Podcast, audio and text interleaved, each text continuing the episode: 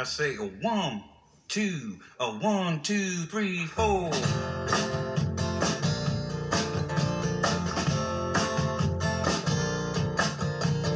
Holding hands, walking down a moonlit street. I reach for her and realize it's another dream.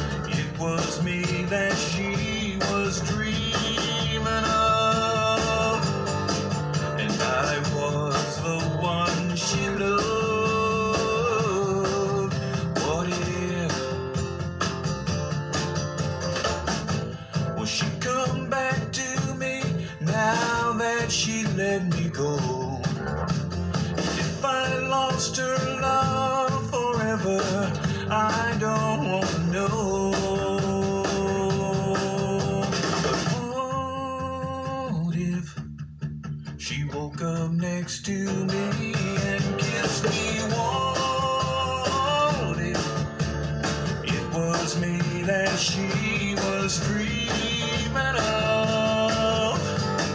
And I was the one she loved. What if? What if?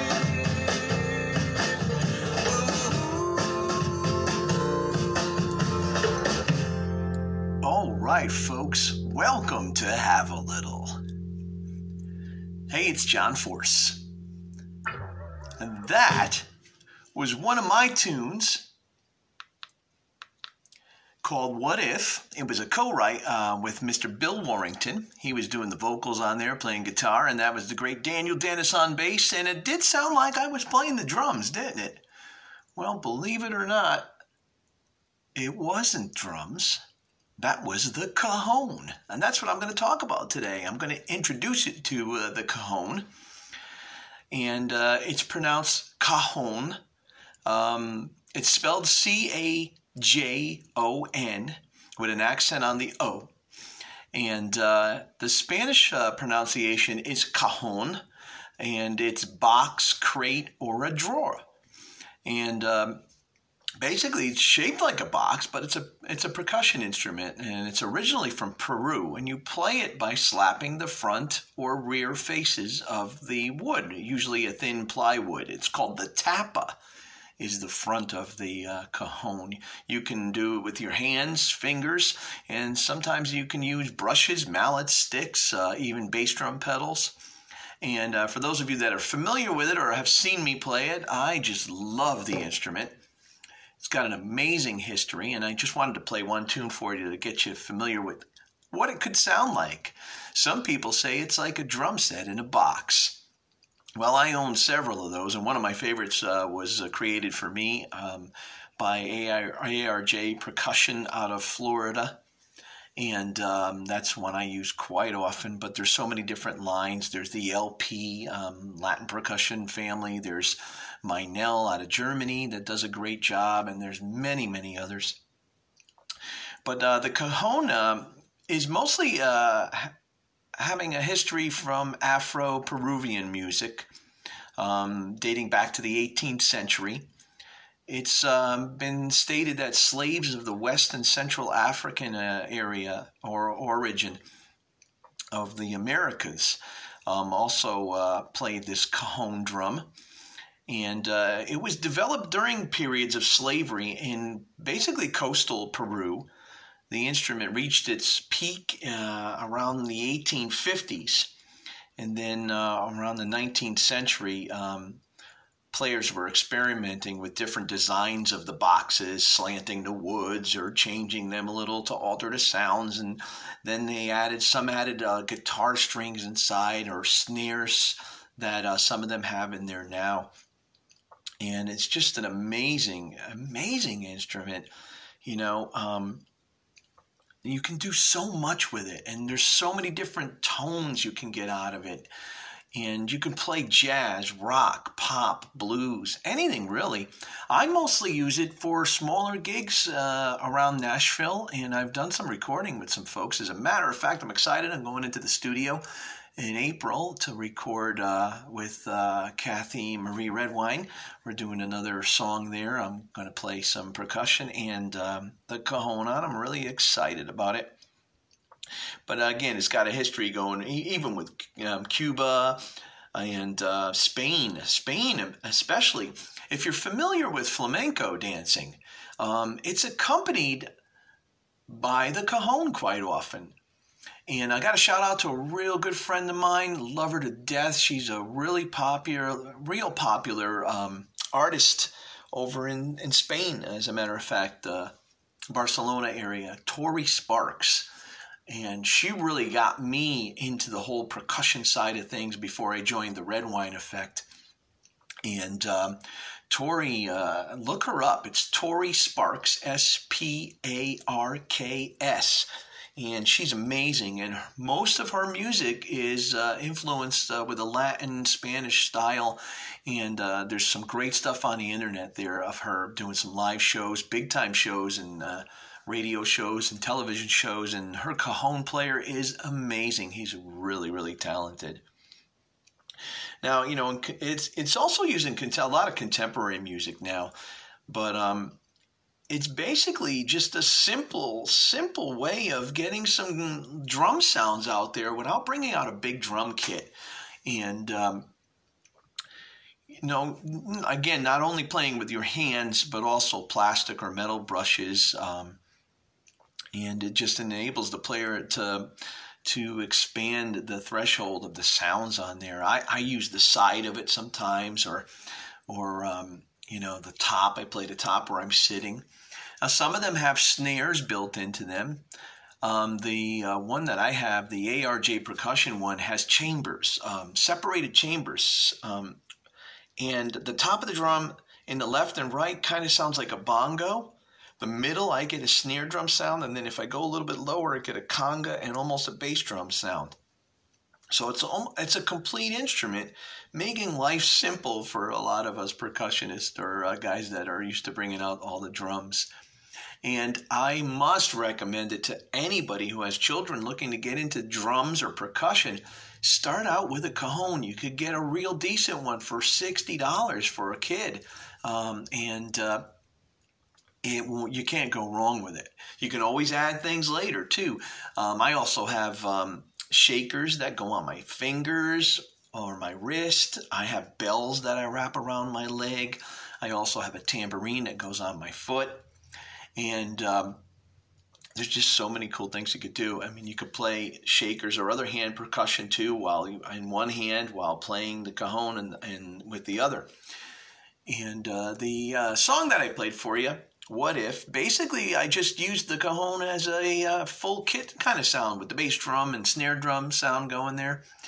And um, you can hear that on my uh, first release uh, that was called Chambers. And then on my uh, my most recent release um, EC equals MC 20 my little 20th anniversary thing uh, there's a couple of cajon songs on there. And uh, next Next episode, I'll play uh, a couple more songs for you from uh, my recordings. But I do want to shout out to uh, a few things that you can reference online. again, you can easily go look it up. Cajon, of course, it's on Wikipedia and all that kind of stuff. Basically, a wooden box. There are some styles or, or um, pieces made with fiberglass and all that too. There was all different sizes. I even have one that you could sit behind and play in front of you. Um, it's called the Upright, and that was another one made by ARJ Percussion. And you could go up, go look uh, ARJ up on Facebook, and uh, it's just uh, an amazing company. They're still doing their thing. They're always creating uh, new stuff. But um, I also use um, the Meinl and the LP um, cajones. One of my favorites is the it's called the MT box. And the MT stands for Mona Tavakoli, and I've uh, posted videos of her and all that, and she is just amazing. She is uh, out of California, and she usually plays with the Jason Mraz band, and she also is in a uh, group called Raining Jane. And I love what she does. She's an amazing drummer, and one of my favorites. My other favorite is Heidi Joubert. She's uh, South African, um, heavy uh, English accent. Gotta love it. Very, very beautiful ladies. They're amazingly talented, and uh, definitely look up Heidi too. Heidi Joubert, and uh, you'll see some amazing stuff done with the cajon. And I just wanted to do a little series, you know, getting out there again to hopefully start playing by the end of the month. Um, I've got my uh, instruments cleaned up and ready to go. Um, I also add cymbals and things like that too. You can you can add cymbals. You can hit them with your hands or, or other you know mallets or, or even the uh, brushes that you use. But I really enjoy this instrument, and I, I, I again have to shout out to the Red Wine Effect, um, Chasing Lovely, who I, I, toured with for a while, uh, doing all cajon stuff on the road with them and uh, Mason Douglas there for a little while. But mostly um, the red wine effect is what brought me to the ultimate, you know, inspection and learning of this instrument. And I'm so, so glad I did. And I love it to death. And it's it's one of those things where I'm so happy that I could experiment with it that sometimes the drum set is secondary now. I just I love the drum kit. I will always want to play it, but I'm a cajon guy. I'm the cajon king. Well, we hope you like this episode, and uh, you'll tune in for a few more. I'm going to talk a little bit more about Heidi and um, and also um, Mona again, and I'm going to play a few more things uh, that I've recorded, and maybe get into um, some live stuff for you. It's going to be a three-part series, so this was just the introduction. Again, it's the cajon. It's basically a box made out of wood. Um, slaves back in the 1800s. Uh, used to just take these shipping boxes and, and make music with them. It was just an amazing uh, thing that they thought of. And uh, look how far it's come. It's just an amazing uh, attribute to the the industry, to the songwriters industry, because it's a lot easier for us to get out there and play with them. And it's a really cool sounding thing. Well, thanks again for hanging out with me on Have a Little, and uh, next time we'll have another little chat about something uh, really cool. And uh, look forward to Giovanni's Groove. That's going to be a part of the Have a Little series, but Giovanni's Groove is going to feature more stuff about me personally that's going on in my life. And I'm also going to feature those record album reviews. Um, going right to that groove part of it. So you're going to see some kind of like a kind of like a subdivision of the Have a Little show. So stay tuned uh, and always have a little faith, have a little hope, and always a lot of love in yourself and what you do and for everyone else.